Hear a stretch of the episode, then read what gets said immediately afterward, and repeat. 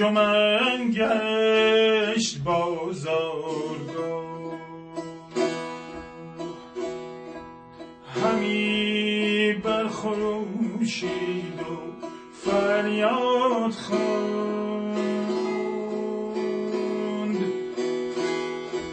جهان را سراسر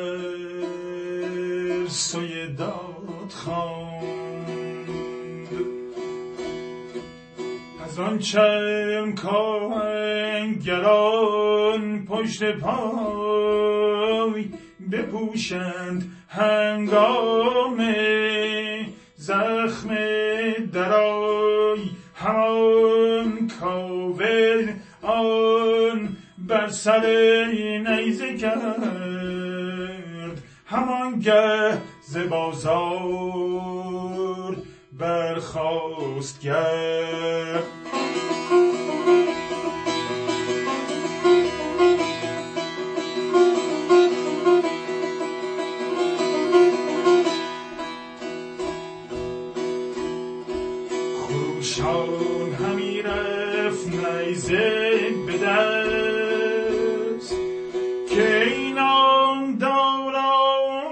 داران یزدان پرست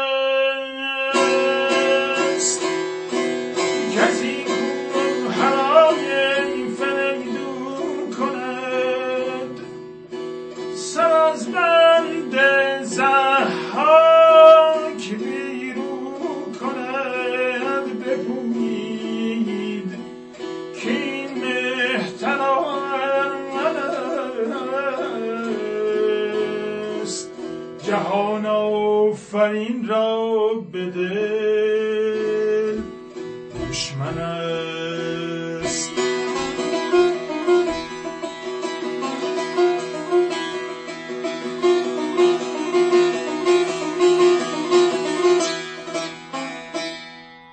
این بیت ها تصویرگر همون لحظه معروفه که کاوه آهنگر در دربار زهاک با پاره کردن تومار گواهی اولین جرقه اعتراض رو می‌زنه.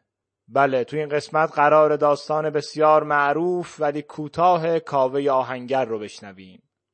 درود. این سیزدهمین قسمت پادکست شاهنامه بخوانیمه. اینجا شاهنامه رو با هم می‌خونیم و هر بار کمی هم از موضوعات مربوط به داستان هر بخش حرف می‌زنیم.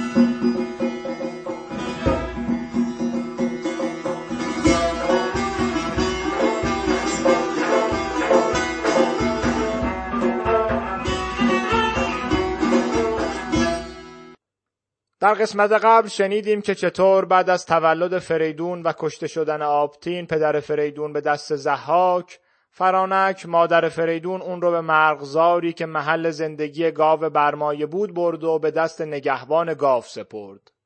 فریدون تا سه سالگی رو در اون مرغزار گذروند و از شیر این گاو و اساتیری تغذیه شد.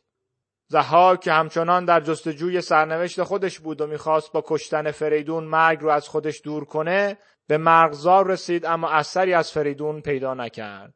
به جاش گاو رو کشت و همه جا رو ویرون کرد و سوزوند. مادر فریدون فرانک وقتی که شنید زحاک راهی مرغزار شده به اونجا رفت و برای نجات فرزند اون را به کوه البرز برد و به دست مرد پاکدینی سپرد که در اونجا زندگی می‌کرد. اونطور که فردوسی گفته دو تا هشت سال گذشت و بالاخره فریدون از کوه پایین اومد تا از مادرش جویای نام و نشان پدر بشه. فرانک هر اونچه گذشته بود و برای فریدون گفت و بعد چنین پاسخ شنید. شیر نگردد مگر بازمایش دلیر. کنون کردنی کرد جادو پرست مرا برد باید به شمشیر دست. بپویم به فرمان یزدان پاک برارم از ایوان زحاک خاک. ولی کار رو فریدون شروع نمی‌کنه. بریم بشنویم ببینیم نقش کاوه چی بوده.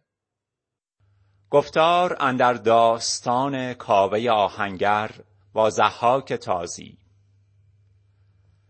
چنان بود که زحاک را روز و شب به نام فریدون گشادی دو لب. بدان برز بالا ز بیم نشیب شد از آفریدون دلش پر نهیب. چنان بود که یک روز بر تخت عاج نهاده به سربر ز پیروزه تاج ز هر کشوری مهتران را بخواست که در پادشایی کند پشت راست. از آن پس چنین گفت با موبدان که ای پرهنر نامور بخردان مرا در نهانی یکی دشمن است که بر بخردان این سخن روشن است. ندارم همی دشمن خرد خوار. بترسم همی از بد روزگار. همی زین فزون بایدم لشکری. هم از مردم و هم ز دیو و پری. یکی لشکری خواهم انگیختن. ابا دیو مردم برآمیختن. بباید بدین بود هم داستان. که من ناشکیبم بدین داستان یکی محضر اکنون بباید نبشت که جز تخم نیکی سپهبد نکشت. نگوید سخن جز همه راستی نخواهد به داد اندرون کاستی. ز بیم سپهبد همه راستان بدان کار گشتند همداستان. بدان محضر اژدها ناگزیر گوایی نبشتند برنا و پیر. همانگه یکایک ز درگاه شاه برآمد خروشیدن دادخواه. ستمدیده را پیش او خواندند بر نامدارانش بنشاندند. بدو گفت مهتر به روی دژم که برگوی تا از که دیدی ستم. خروشید و زد دست بر سر ز شاه که شاها منم کاوه دادخواه.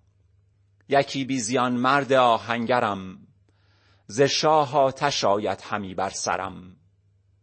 تو شاهی و گر اژدها پیکری بباید زدن داستان آوری. اگر هفت کشور به شاهی تو راست چرا رنج و سختی همه بهر ماست؟ شماریت با من بباید گرفت بدان تا جهان ماند اندر شگفت. مگر کز شمار تو آید پدید که نوبت ز گیتی به من چون رسید؟ که مارانت را مغز فرزند من همی داد باید ز هر انجمن. سپهبد به گفتار او بنگرید. شگفت آمدش کان سخنها شنید. بدو باز دادند فرزند اوی به خوبی بجستند پیوند اوی. بفرمود پس کاوه را پادشا که باشد بدان محضر اندر گوا.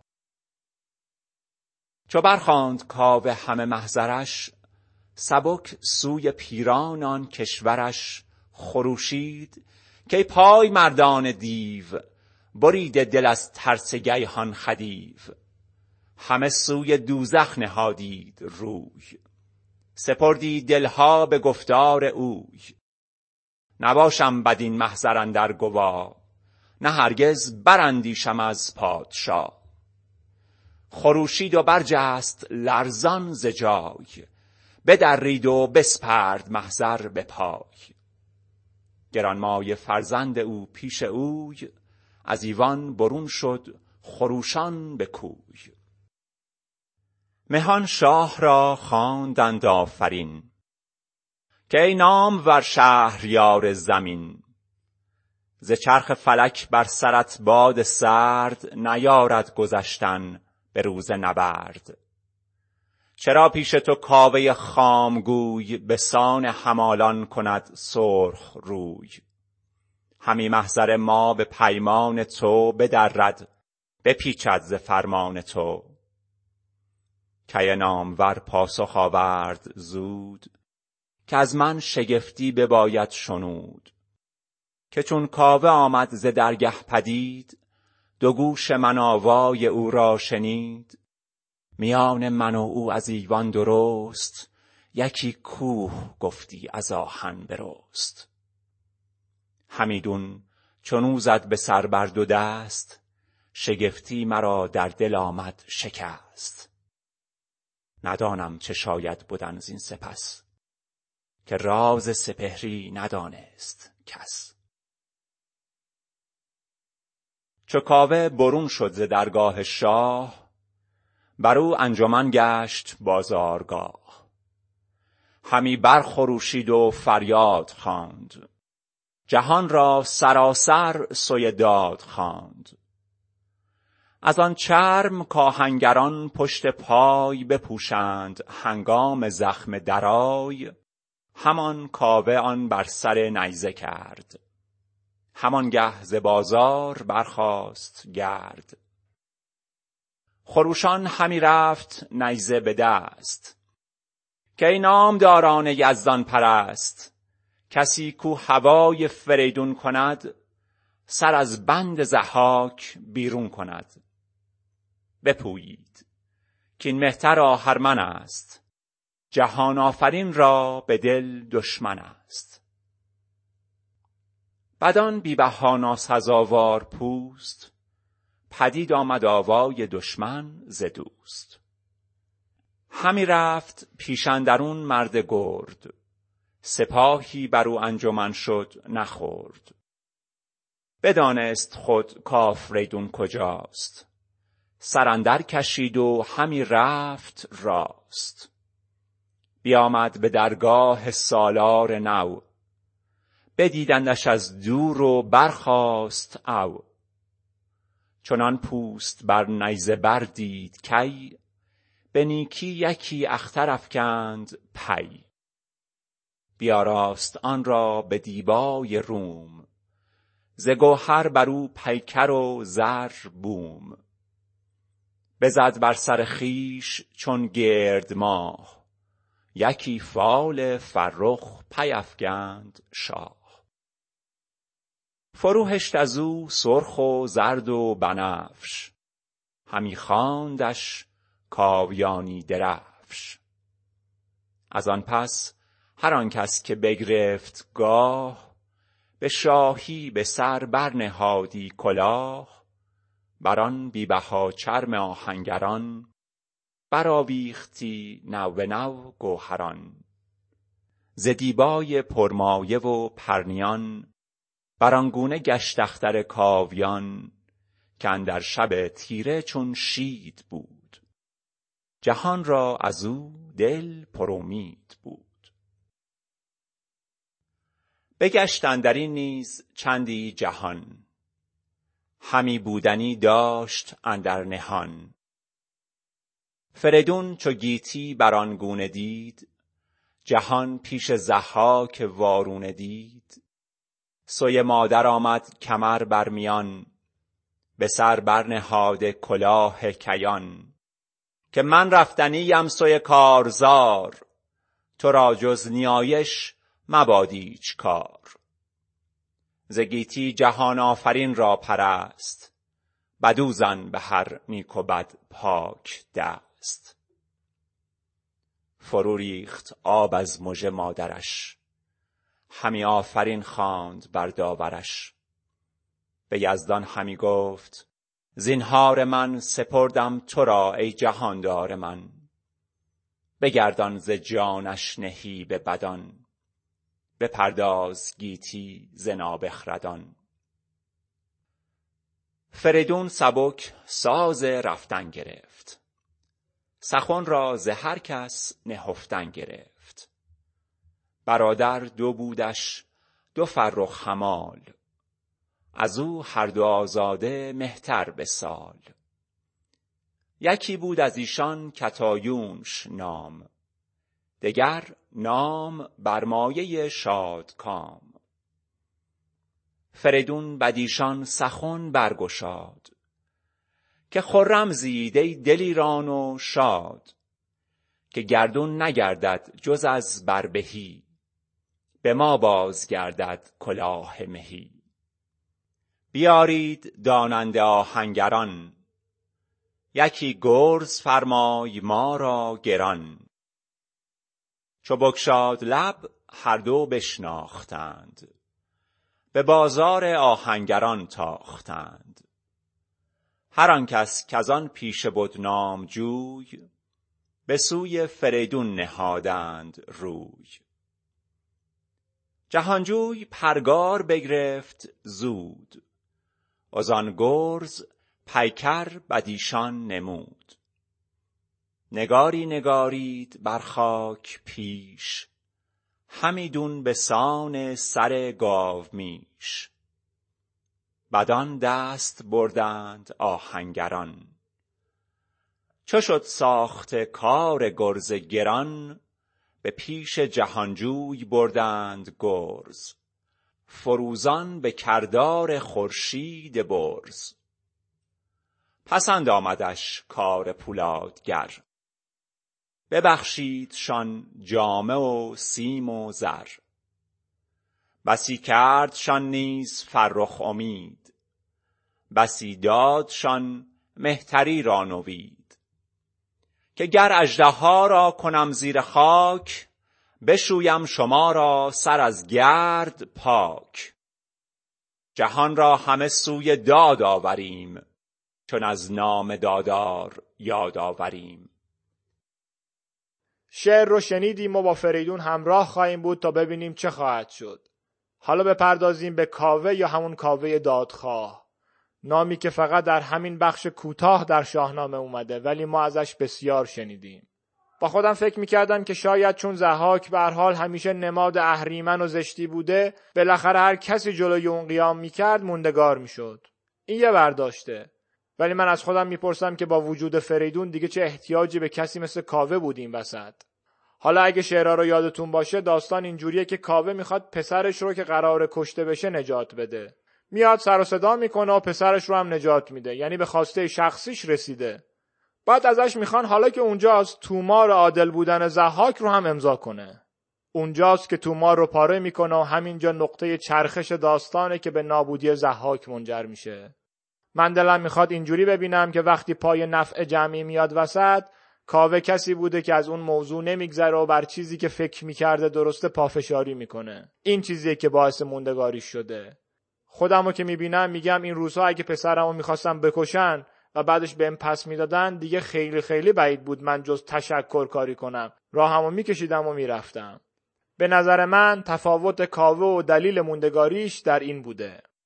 با این نگاه می‌تونیم کاوه رو قهرمان مردمی شاهنامه بدونیم. با اینکه داستانش کوتاه و دیگه هم اسمی ازش برده نمیشه ولی نشونه ای از اینجا همراه ما میشه که تشابه نامش هماره یادآور کاوه خواهد بود. و بارها ازش صحبت خواهیم کرد. درفش کاویان. اون بیبها چرم آهنگر کاوه تبدیل به نشونه ای میشه که در آینده سرپا نگه داشتنش در جنگ ها مهمترین مأموریت و وظیفه همه خواهد بود. درفش کاویان یادگار کاوه است که بخش طولانی از شاهنامه رو همراه ما خواهد بود. شاید ما همراه اون خواهیم بود. ولی جالب اینجاست که اسمی از کاوه در اوستا و متون پهلوی نمی‌بینیم. به عنوان نمونه حتی یک کلمه. به هر حال علاوه بر پرچم و درفش این مرز و بوم که به اسمشه پدر قهرمانان نامداری چون قاورن و قباده. یکی از اولین کسانی که از این معما حرف زده کریستیان سنه که میگه در اصل درفش کویانی داشتیم. بعدتر در پهلوی ساسانی کاویان کویان به کیان تبدیل میشه. ولی درفش کاویانی همونجور باقی میمونه. به همین خاطر درفش رو منصوب به کاوه نامی می‌دونن و لازم میشه که داستانی هم برای کاوه ساخته بشه. بدین ترتیب در حالی که به کرات در اوستا از زحاک و فریدون نام برده شده از کاوه خبری نیست. در شاهنامه هم پس از پیروزی فریدون دیگه اسمی از کاوه برده نمیشه. زبی الله صفا و بعدها مهرداد بهار هم این نظر رو تایید کردن. اما داستان کاوه رو به دوره اشکانی مربوط می‌دونن.